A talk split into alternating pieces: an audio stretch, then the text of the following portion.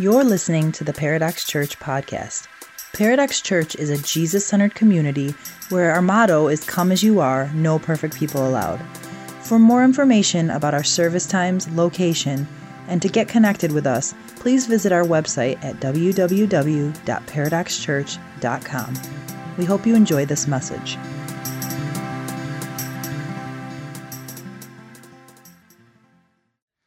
All right, so let me ask you a question. I think this is a safe question. If I know people, because I am one, I'm going to go out on a limb and say, none of us like to be told what to do. Raise your hand. You don't like to be told what to do, right? Yes. Some of you like to be told what to do. Raise your hand. All right, I'm telling you what to do right now, okay? None of us like to be told what to do. In fact, from the moment we're born, I don't know what it is. It's hardwired in us. Like, we're born, and then one of our first words is no. And just we're like, oh my gosh, that feels so good, rolling off the tongue. No, and we just keep practicing at all. No. Our daughter is 4, and right now there is no faster way for her to go to the corner than to whisper that one word, no. She's like, and she loves it. She's like, oh yeah, that feels good. I'm gonna say it louder. I'm gonna say it more. No.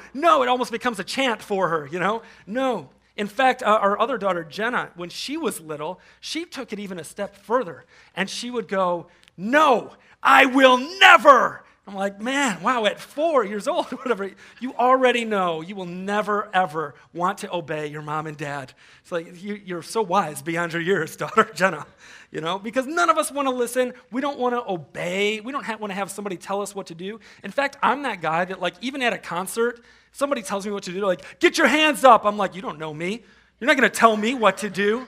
I was going to, actually, but you know what? I just want you to know that the reason I'm not now going to put my hands up is because you told me to put my hands up. My hands are down.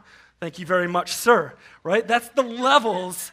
Does anybody else do that? It's like, I'm not only going to not do it, but I really want you to know that the reason I'm not doing it is because you want me to do it. Anybody else have that argument? You're like, no, I'm not going to do it. Okay, good. So we're all in the same place because none of us like to be told what to do. And in fact, from the moment we're born, we have this problem with authority, right?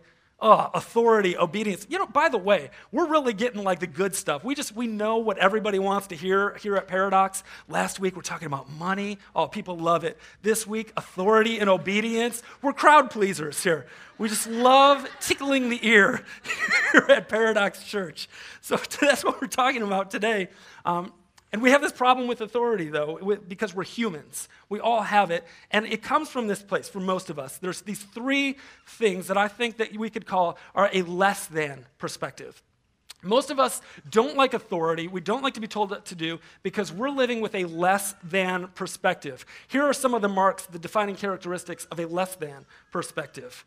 We feel less than. When someone's in authority over us, when someone tells us what to do, it makes us feel less than. And it comes out this way, like, oh, high and mighty. Who do you think you are? Like, you're going to tell me what to do? You're not the boss of me, right? That's what comes out. No, you're not over me. We're equal, or if anything, I'm going to tell you what to do. Don't tell me what to do. I'm telling you not to tell me what to do. See how that goes? Being told what to do, being in authority, often will appeal to our sense of our identity or make us question the character of the person that is in authority by saying, I don't want to feel less than. And that's why it actually kind of makes us afraid, right? We're afraid, and rightfully so, because there are many people that are in power, in authority, or that do tell us what to do, that do not have pure motives. We don't live in Judge Judy's courtroom where everyone is perfect all the time. Nobody ever did anything wrong in the courtroom, right? No, we actually live in the real world where people do things wrong and get it wrong, and they're not. Our motives aren't always perfect, so it makes us afraid. And we say, you know what? No, I don't want to be less than you because I'm scared of who you are. Here's the second thing. We think that other people know less than us. There is no one as smart as me as far as I'm concerned, okay? No one. But everybody thinks that they are, right? Everybody thinks that they could do your job better than you. It's like, hey, I've got an idea for you. I've got a perspective. What if you just did this? You're like, no, I thought about that before. Here's all the reasons why. And even if you were going to do that, now you're like, no, let me tell you why it's not going to work. All right? It's not going to work because you said it. That's why, right? We think that other people know less than. We feel less than in authority. When other people are in authority, we think they know less than us, and we doubt their competency. And then the third thing is this. Some of us just couldn't care less, right? People tell us what to do, and it's just straight up like, I actually don't care about what you care about, so I'm going to continue to sit here and do nothing, right? I don't care. I couldn't care less about you, your mission, the things that are important to you. I think that many people, many in customer service are dealing with this less than in particular. Just couldn't care less, you know? Like, hey, my order's wrong. What do you want me to do about it? Like, I don't, fix it. I don't know, just it's an approach. You're not the boss of me. No, you're not. But anyway, we couldn't care less. So many of the rabbit trails that pop up in the mind here today. But here's the thing. When we operate with this less than approach, our less than approach often leads us to settle for less than God's best. Our less than approach often leads us to settle for less than God's best because when we reject authority, many times it's the bad authority that we're after. We don't want to submit to bad authority. We don't want to obey bad authority. People on a power trip, people that don't know everything that we know. But in rejecting all authority, we often reject the good with the bad. And we end up settling for less than what God has for us because we don't want to be told what to do. We end up missing out on the goodness, the love, the wisdom, the direction and the purpose and the blessing that God has for us in the things that he's asking and inviting us to do. Oftentimes when we don't listen, when we reject God's authority, we end up experiencing unnecessary pain. I don't know if you realize this, but God is a good dad who loves you and wants good things for you. And the things that break your heart break his heart. And when you're hurting, his heart is hurting. And so many times, the result of our disobedience is pain and hardship and suffering, and we experience it because we said, no, you're not going to tell me what to do. Other times, we miss out on the joy and the encouragement and the support that other people have for us because they're not listening. They're not doing what they're supposed to be doing, right? I mean, there have been so many times where I'm standing in line, right, at the store, and you get that little thought, you know, like, hey, you should encourage that person. Just tell her that she's being a good mom. She's a good mom. Or pay for that person's meal or something. You're like, no, I actually think that's Satan. How do I know this is from God? And we justify it all, right? Go and share the gospel with you. Get behind me, Satan. No, I'm not gonna. No, so other people end up missing out on God's goodness too because oftentimes we don't listen. We don't want to be told what to do. And as I said before, throughout this series, we're going to be looking at how different people throughout the Christmas story worshiped. And we've looked at Mary and the wise men. And today we're looking at Jesus' dad here on earth, who was Joseph. And the crazy thing is I look at this story through this lens of obedience, is that the entire world could have missed out on God's best in Jesus, depending on this man's yes to God. His story is found in Matthew 1, verses 18 to 25. I want to invite you, if you brought your Bible, to turn there now, or maybe you are doing the YouVersion thing, right? You downloaded the app, YouVersion. You can pull that up right now, and that scripture is going to be on there for you. But the story is found in Matthew 1, 18 to 25, and it says this. Now, the birth of Jesus Christ took place in this way. When his mother Mary had been betrothed to Joseph, before they came together, she was found to be with child from the Holy Spirit. That's something that's crazy and hard to believe, and yet we believe that it is in fact true. And her husband Joseph, being just a man and unwilling to put her to shame, resolved to divorce her quietly. If you're having a hard time with all of this old language and weird stuff, let me put into perspective exactly what's going on. Mary and Joseph are engaged. They have not slept together yet. And yet, she is pregnant. Crazy Mary comes to Joseph and says, I swear to you, it's God's baby. Okay? Now Joseph is deciding what to do with that, as you may be as well. Okay? So, as he considered these things, what things? Crazy fiance, you know? Cheating fiance, reputation on the line, future going forward, like what am I going to do? This is a big decision that he has in front of him as he's considering these things. Behold, an angel of the Lord appears to him in a dream, saying, Joseph, son of David, do not fear to take Mary as your wife, for that which is conceived in her is from the Holy Spirit.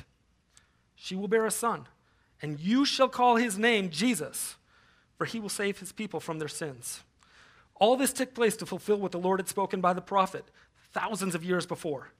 Behold, the virgin shall conceive and bear a son, and they shall call his name Emmanuel, which means God with us. When Joseph woke from sleep, he did as the angel of the Lord commanded him. He took his wife, but knew her not until she had given birth to a son, and he called his name Jesus. Joseph is in this place. He's considering things, the circumstances surrounding this, the relationship that he is in. He's considering his desire. What does he want to do? How does he feel about everything that's going on? He's sorting through a whole lot of the hurt. He's a good guy. Joseph actually wants to do the right thing because, as we said when we talked about Mary, he can also say, hey, everybody, whole community, whole neighborhood, my wife, my fiance, she's pregnant, and y'all know the laws. She's supposed to die now. So he can embarrass her, humiliate her, and have her put to death. This is the culture that they live in. So Joseph, being the good guy that he is considering all of these things. What do I do? What's in stake for Mary? What about this little baby now that she told me is inside of her? What about the reputation? What about our future together? What's the right thing to do? He's considering all these things. And I want to say, like, we're considering people. Every single person that was walked in here today has something or some things on our mind that we would say, you know what, I'm considering it. I often call these things, like when we're considering things, idea birds. And the thing about idea birds is that they don't have to fly, okay? They're just these little, it's supposed to be funny, but that's all right. I'll work on it. Message received. Get funnier, Dave, okay? I thought the idea bird would fly, but it did not. It did not fly. But idea birds aren't like, they're not things that you have to do. They're just things to consider. You know, like, hey, what if we did this? And if the idea bird doesn't fly, then it's okay. Joseph is considering all these different options because we're considerers. When we're invited to something, when we have an opportunity, our natural response, and oftentimes this is a good response, is to consider it. We say things like, well, let me think about that. Or this is my favorite for my kids. We'll see, right? Which parents know. That's no. You know, that's don't talk to me right now. The answer's no, and I'm hoping that you forget. We'll see.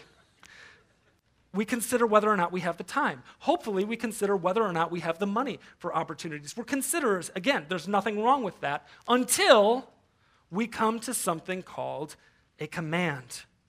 And commands are not for consideration. Commands are things that are requiring obedience. I command you to do this. It requires our obedience, and that's when our less than mindset comes up, right? Don't tell me what to do. And it gets in the way. We have this saying in our house. We want our kids and our family to be people that obey quickly, completely, and this is the best one, cheerfully. Cheerfully, right? Do you guys want to say these with me? Quickly, completely, and cheerfully. Oh, what a wonderful world it would be. That's all I want for Christmas, right there. Kids that obey quickly, completely, and cheerfully, but often, even as adults, our obedience to commands is less than that. We are less than quick. Like we shroud it in the most spiritual of language. Let me pray about that, Pastor. You know, like I get it, all right? We're less than quick when it comes to things. Our obedience is less than complete. We do a little bit, but not all of it. We do a little bit, just enough to get by, like just enough, oh yeah, I didn't get to the rest. It's less than complete. And we're definitely less than cheerful about it many, many times. We worship when we exchange our less than for God's greater than mindset. We exchange God, our less than mindset for God's greater than mindset. This greater than mindset, there's a word for it, and it is exactly this. It's obedience. It's saying yes to God. So that when God comes to us and asks us to do something, he invites us into something, we say yes. Many times we make things or people or God, things or people greater, but we make God greater when we say yes to him, for him. Saying yes is active, right? Worship is about love, but love requires action. There are these verses in the Bible. Romans 5:8 says that God actually initiates this kind of love. It says God shows his love for us in that while we were still sinners, Christ died for us. He shows love. It's active. It's obedient. Jesus is actually the most obedient person of all time. Whatever God said, he did. God showing his love for us. Other translations say God demonstrates his love for us, or my favorite, God proves his love for us in this. Isn't that how it works? Like we can say all day long, I love you, but if it's never shown, if it's never demonstrated, if it's never proven, then we start to question the love. It's not really there. Obedience is actually that. It's active. It's us now saying, I want to show my love for you, God. I want to demonstrate my love for you, or in other words, prove my love for you. It's not what makes God love us. No, God already demonstrated his love for you. So many of us have heard this false gospel, like what the church is about, and it's not. It's not.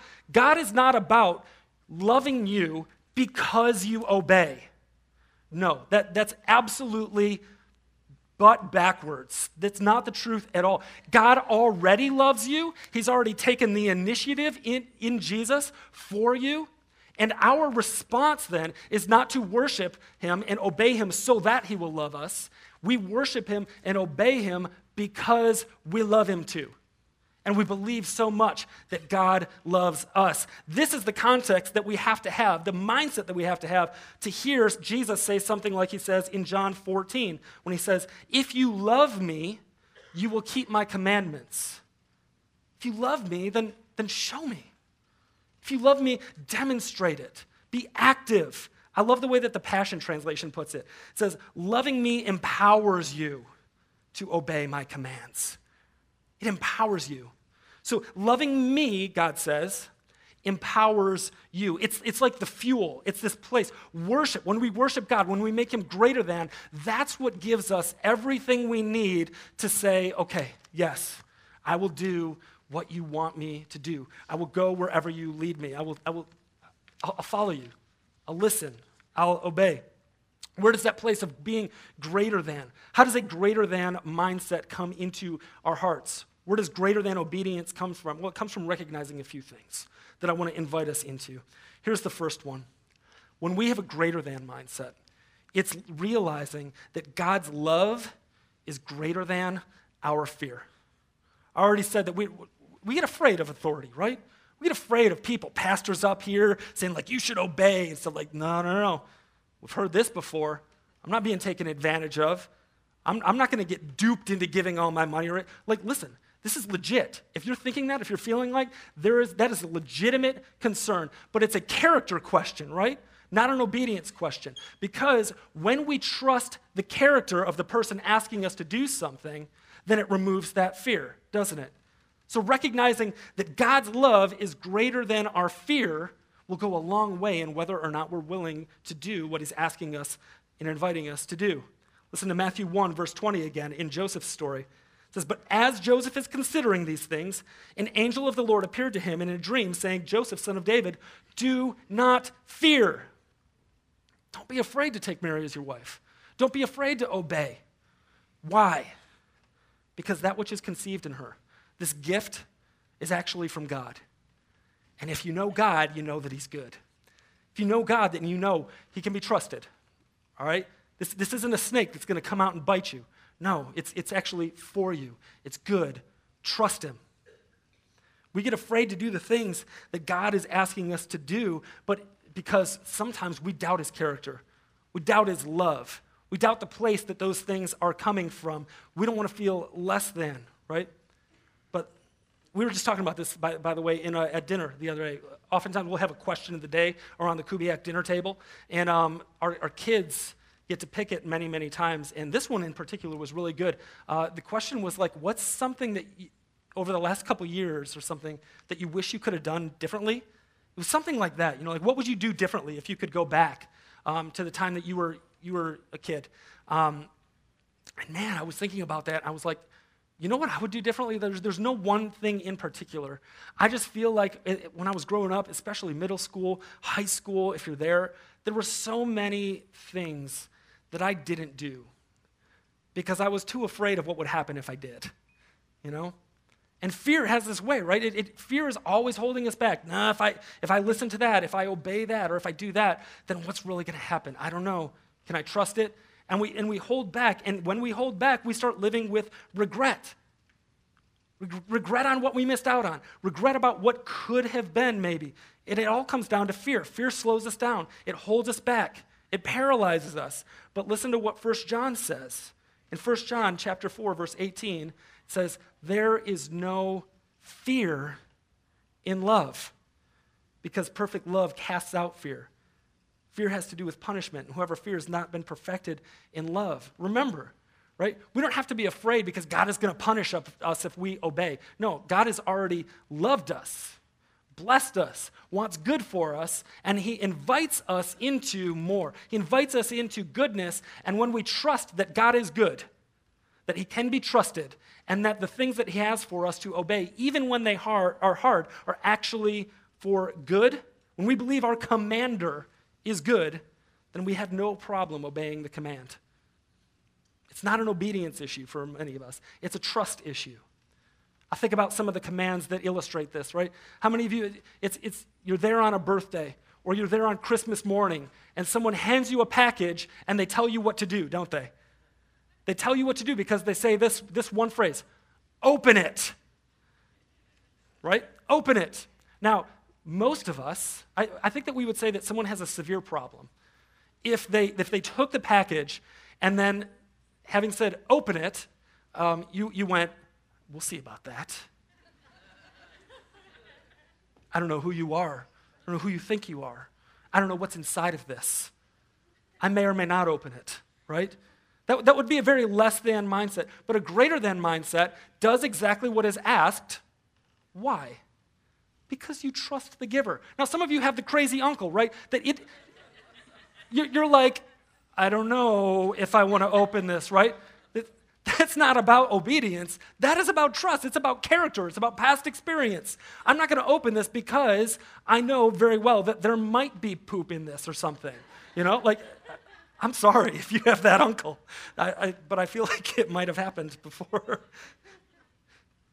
When we realize God's love for us, though, it removes our fear. When our fear is removed, then we're free to obey him. Then we're free to receive the gifts, the good gifts that he has for us. I want to ask this question today. What if we saw every opportunity to obey Jesus' call, what Jesus is asking us to do? What if we saw every one of those things as a gift, as an opportunity, as God coming to us and saying, here, open it. Open it. Can you imagine the excitement that would rise up in our hearts every time Jesus asked us to do something? Every time we read the scriptures and there's a command, we would go, oh boy, another command. I know, this seems ridiculous, right? Let's just play this out, right? Oh my gosh, forgive my enemies. Yes! That's what I want to do. Oh, thank you for the gift, God, of this command.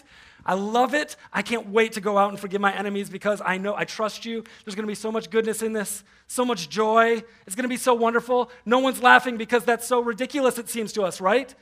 Because these things are hard, but let me tell you, it's actually reality. It might be hard. We may not want to do it, but when God asks us to do something, it is an opportunity, it is an invitation, and if we trust his character, then we can trust that the gift is good. And we'll have no problem opening up the gift by obeying and seeing just what God has for us. It usually is not what we think it's going to be. It usually doesn't look the way we think it's going to look, but I promise you, It will not be doggy doo-doo. It will not. It's good because you have a good God. And these things are opportunities. His commands are opportunities to receive his goodness, know him more, and experience more of the full life that he offers. Listen to how in Psalm 1 verse 2, the King David says it this way. The king is somebody that doesn't have to obey anybody. In fact, everybody has to obey him. But even King David says it this way. His delight is in the law of the Lord, and on his law he meditates day and night. How many of us delight in the law? You're just driving down the road, you're like, oh, God, I just delight in this 45-mile-an-hour speed limit. I just praise you, Jesus, for that, you know? Like, no, it says he delights in the law of the Lord. That can be our response to commands, like opening that Christmas present. God, what do you have for me this time? What sort of goodness am I going to experience? Greater than mindset means, hey, God's love is going to remove our fear about this command. Here's the second thing. Greater than mindset is recognizing that God's ways are greater than our ways.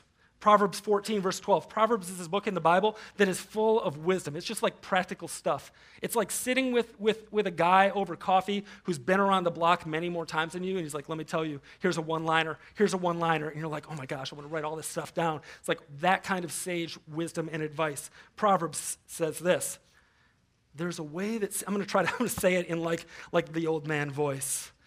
There's a way that seems right to a man, but in the end, it leads to death. You're like, oh yeah, that's good. I want to write that down. I'm going to tweet that, you know. But usually we don't live that one out. Because why? We think that we're smarter than everybody else.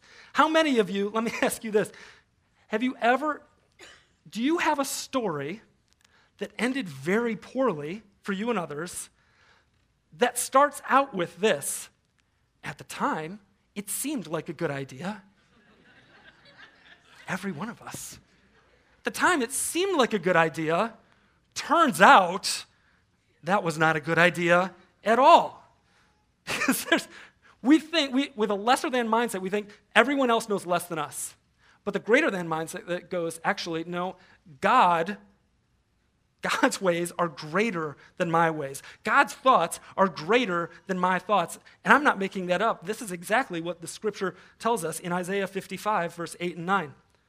For my thoughts are not your thoughts. This is God talking to us, by the way.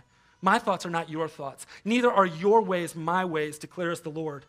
For as the heavens are higher than the earth, so are my ways higher than your ways, and my thoughts than your thoughts. Here's what God is saying here. We think we're very smart. I often joke around about this because I play fantasy football a lot. By the way, week 14, fantasy playoffs. We're here. Okay, I'm the only one. That's just great. I don't mind being the only one in the fantasy playoffs, but I am. All right?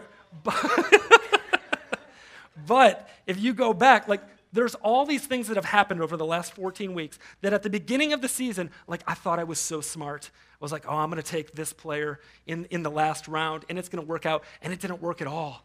And then there's these other players that nobody picked up at all, and they've blown up, and you're like, oh my gosh, how could I not have this person, right? Because we all think we're so smart, and football in particular has this way of showing us that we're not nearly as smart as we think we are. And whether or not you play fantasy football, we're all in that place because we're all humans in life and our perspective is limited. We're not smarter. We're not the smartest person in the room. God says, my ways are greater than your ways. My thoughts are higher than your thoughts. I saw this exactly when I was hunting just a few weeks back. I told you about this. I was sitting in... And it's very interesting what this word is called. There's a hunting piece of equipment called a blind, right? It's a blind. Now, part of what it does is it makes deer blind to you, but another thing that it does is it makes you blind to much of what is going on around you, okay? So I sat there on opening day. I shared this before. I sat there in my blind looking through these tiny little windows of everything that's going on around me, and I saw exactly, count them, 0 deer. Meanwhile, Rory, again, here he comes, you know, it's like, yeah, it was so awesome. I saw 19 deer. They were up. Did you look behind you? There were so many right behind you, man. I'm like, thank you. Thank you for your perspective. I really appreciate that, right? So the next day, I wanted Rory's perspective. So I'm going to show you Rory's perspective. He was not in a blind at all. He was sitting up in a tree stand, which is there, and you know how many deer I saw? Tons. Okay, I think 19 was my number.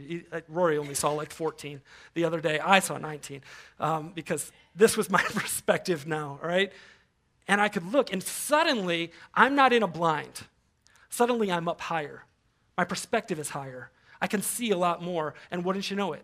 There's deer all over the place. All over the place. And this is what our lives are like, right? So many of us are down in the blind of life, looking around, thinking that we see it all. We see the whole picture. We know everything that's going on. We know what's in front of us, to the side, to the rear, like, but we don't. God is saying, Isaiah 55, like, hey, you're forgetting that like my perspective is like being in a tree stand, and yours is like being in a blind. And so the things that I'm seeing, watch out for that. Don't go over there. Make sure you look here. Make sure you do that. Trust me, my ways, they're higher. My perspective, it's bigger. It's more. It's greater than yours. And if you trust me, then you just might see the deer in life because my perspective is higher than yours. Here's the third thing, though. We recognize if we're going to have a greater than, if we're going to experience the gifts that God has for us, we're going to have to say, God, I know that your love for me is great, and you wouldn't ask me to do something that's bad. You wouldn't ask me to do something that's bad for me. Your love is greater than my fear. Remove it. Now I can obey. God, your ways, they're higher than my ways. So I'm going to trust you, and I'm going to do what you're saying. I'm going to trust your eyesight, not mine. And here's the third one. God's plans, they're greater than our plans. They're greater than our plans.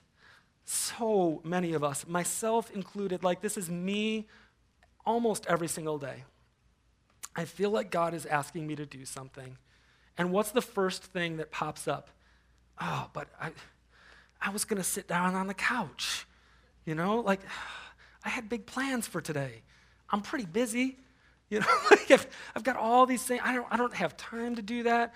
I don't want to do that. What I really want to do is go home, turn on the game, but here I am, like somebody's crying. I have to help them. It's like, I have to give this person $1, and I could have used that for a candy bar. You know, like, I got plans. I got plans. We all have plans, right? And here comes God with his plans, asking us to all obey and stuff. And we're like, oh, gosh. That's a less than mindset. Like, God, your plans, less than my plans. But when we exchange that, it's worship when we say, actually, God, your plans for me and for my life and the world are actually greater than my plans. The world just might be a better place if we trusted you and did what you were asking us to do more than what we wanted to do all the time. We've tried that experiment, actually, for thousands and thousands of years. Humanity has said, let's go with our plan. Let's see what the world looks like if we don't maybe do what you're asking us to do, God, and instead, consider this, Jesus, we do what we want to do, and it hasn't really worked out for us. All you have to do is turn on the news at night to see that our ways are not really working out. All you have to do is look back over the course of your life and some of the decisions, honestly, that we've all made. There's brokenness, there's hurt, there's pain, there's unnecessary suffering, there's broken relationships, there's things that we did and said that we wish we didn't and that we wish we could take back. There's opportunities that we didn't take that we wish we could go back and take. And it's all because we've said, I got plans. I don't want to be interrupted. I don't really trust you enough, God. Like, no, I'm going to go with my thing. Have you ever noticed, though, that the random stuff, the spontaneous stuff, even the stuff that you didn't necessarily want to do, those are oftentimes some of the best memories that you have. It's just the stuff that comes up. It wasn't planned. You couldn't have planned for it. You didn't plan for it, and yet it's the thing that's brought you the most joy in your life. Our less than plans and priorities and pleasures often get in the way of the greater than ones. God actually gives us, he gives us a purpose. He gives us a plan for the world. And here's what it is, Matthew 28. It's called the Great Commission. Jesus is saying, hey, listen, I'm about to leave earth, return to heaven, and on the way out, I want to tell you something. I've got a plan. It includes you. It involves you. And if you do this, It's going to change the world. It's going to change your life. You're going to experience more life, fulfillment, joy, purpose than you ever could have imagined. And here's what it is. Matthew 28, verse 16. Then the 11 disciples went to Galilee, to the mountain where Jesus had told them to go. Oh, look at that. When they listened to Jesus, they actually experienced him. Thank you. Thank you. All right, we're getting there. Next time, all right? I'm listening. I will obey. Get funnier. When they saw him, they worshiped him. But some doubted. Then Jesus came to them and said, all authority in heaven and on earth has been given to me. I'm the authority. I'm in charge. I can tell you what to do, right? But this isn't scary. He's going to give us something good. He says, all authority has been given to me. Therefore, go and make disciples of all nations, baptizing them in the name of the Father and of the Son and of the Holy Spirit, and teaching them everything I have commanded. No. Teaching them to obey everything I have commanded you. Why are those two words important? Let me tell you. I want to share something maybe surprising to some of you. The world does not change if more people would just go to church. In fact, it does nothing, other than perhaps hurt businesses that are open on Sunday morning. Seriously, the world doesn't need more people to go to church, okay? Your life will not change if only you would read the Bible more. No. You know what you'll do? Read a book. That's it. That's it. No, you want to know how things change. You want to know how we realize the goodness. God, Jesus says, I want to tell you how the world changes. I want to tell you how your life will change for the better. When you go and teach people to obey the things that Jesus has commanded them. That's where it is. If you're looking to gain traction in your life, if you want to see change, if you want to see momentum build, if you want to go somewhere better than where you are right now, the key to traction is action. You have to actually do something. No one ever cooked a meal by reading a cookbook. You know, it doesn't happen that way. We have to take what it is that we're being told to do and do it, and then you get warm, gooey, wonderful chocolate chip cookies in life, all right? God is not about the cookbook. He gave you the cookbook so that you can have the cookies, all right? That's what obedience is all about. It's about exchanging our less than plans and priorities and pleasures for the greater than ones that actually is the route of saying yes and obeying the things that God is asking us to do. Obedience brings joy. It's good. I just want to take you back to Matthew 1, the place that we started, okay? Can you imagine for a moment, as Joseph is sitting there, considering all the things that are going on in his life? He's got some problems. He's got some big decisions to make that impact a lot of people. But what if Joseph woke up that day and said, that was a crazy dream, and went about his business? What if he said, you know what, I don't know, I feel like God wants me to do something, but I don't know. I'd rather do this instead. I'd rather not deal with the mess of this whole Mary and Jesus and Son of God thing. Like, so no. Actually, hey, guys, Mary's weird. Can you please put her to death? You know, like, honestly, this is a real scenario. Joseph could have done this. And I'm not submitting to you. I'm not saying today that God's plans ultimately could have been thwarted and no Jesus could have existed. But what if Joseph had said no? Our yes to God is what brings Jesus into the world. God doesn't have to use us, but he does.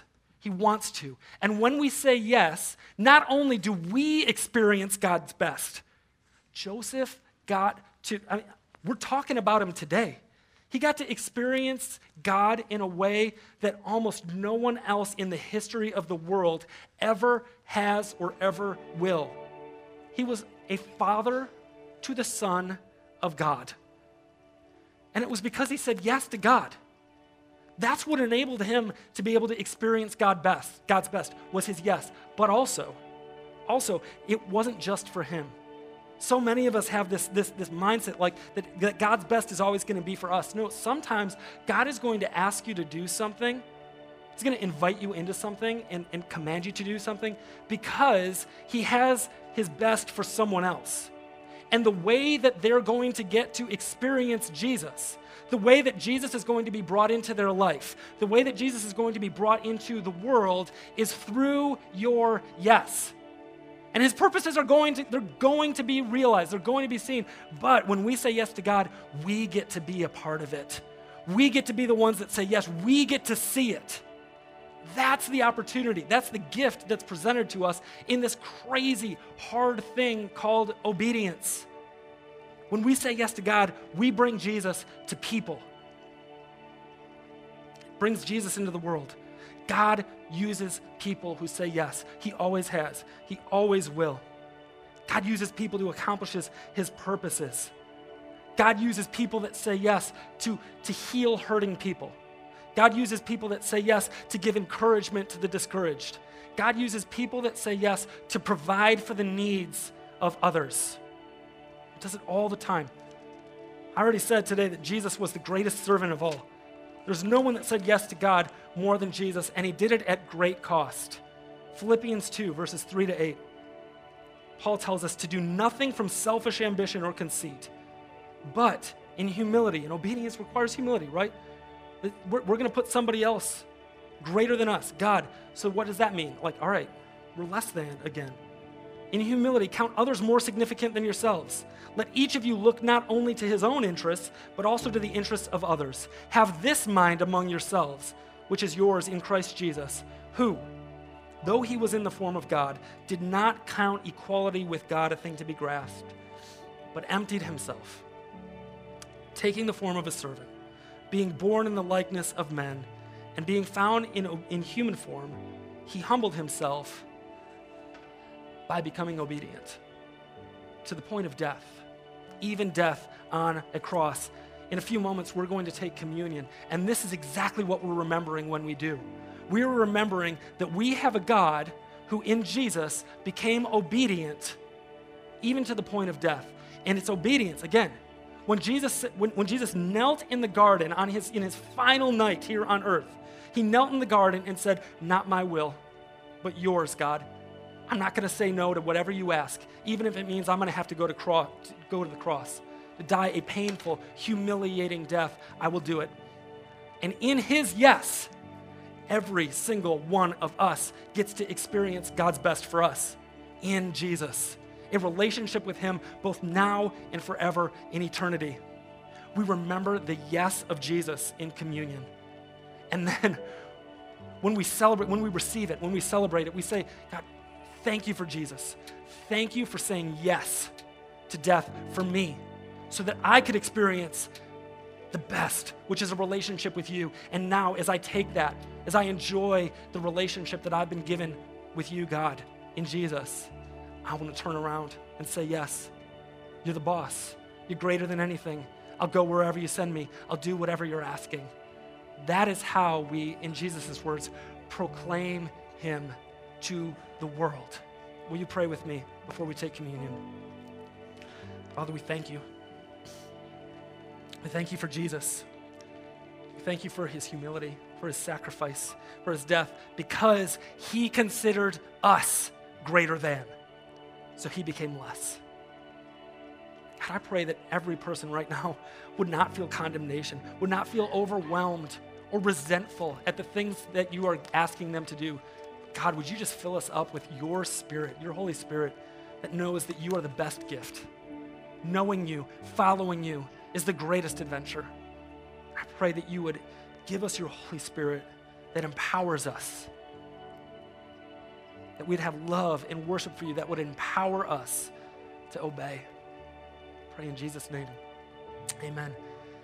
As you feel like you want to during this song, I want to invite you to the front or to the back to take some bread, dip it into the juice, and go and just have a conversation with God.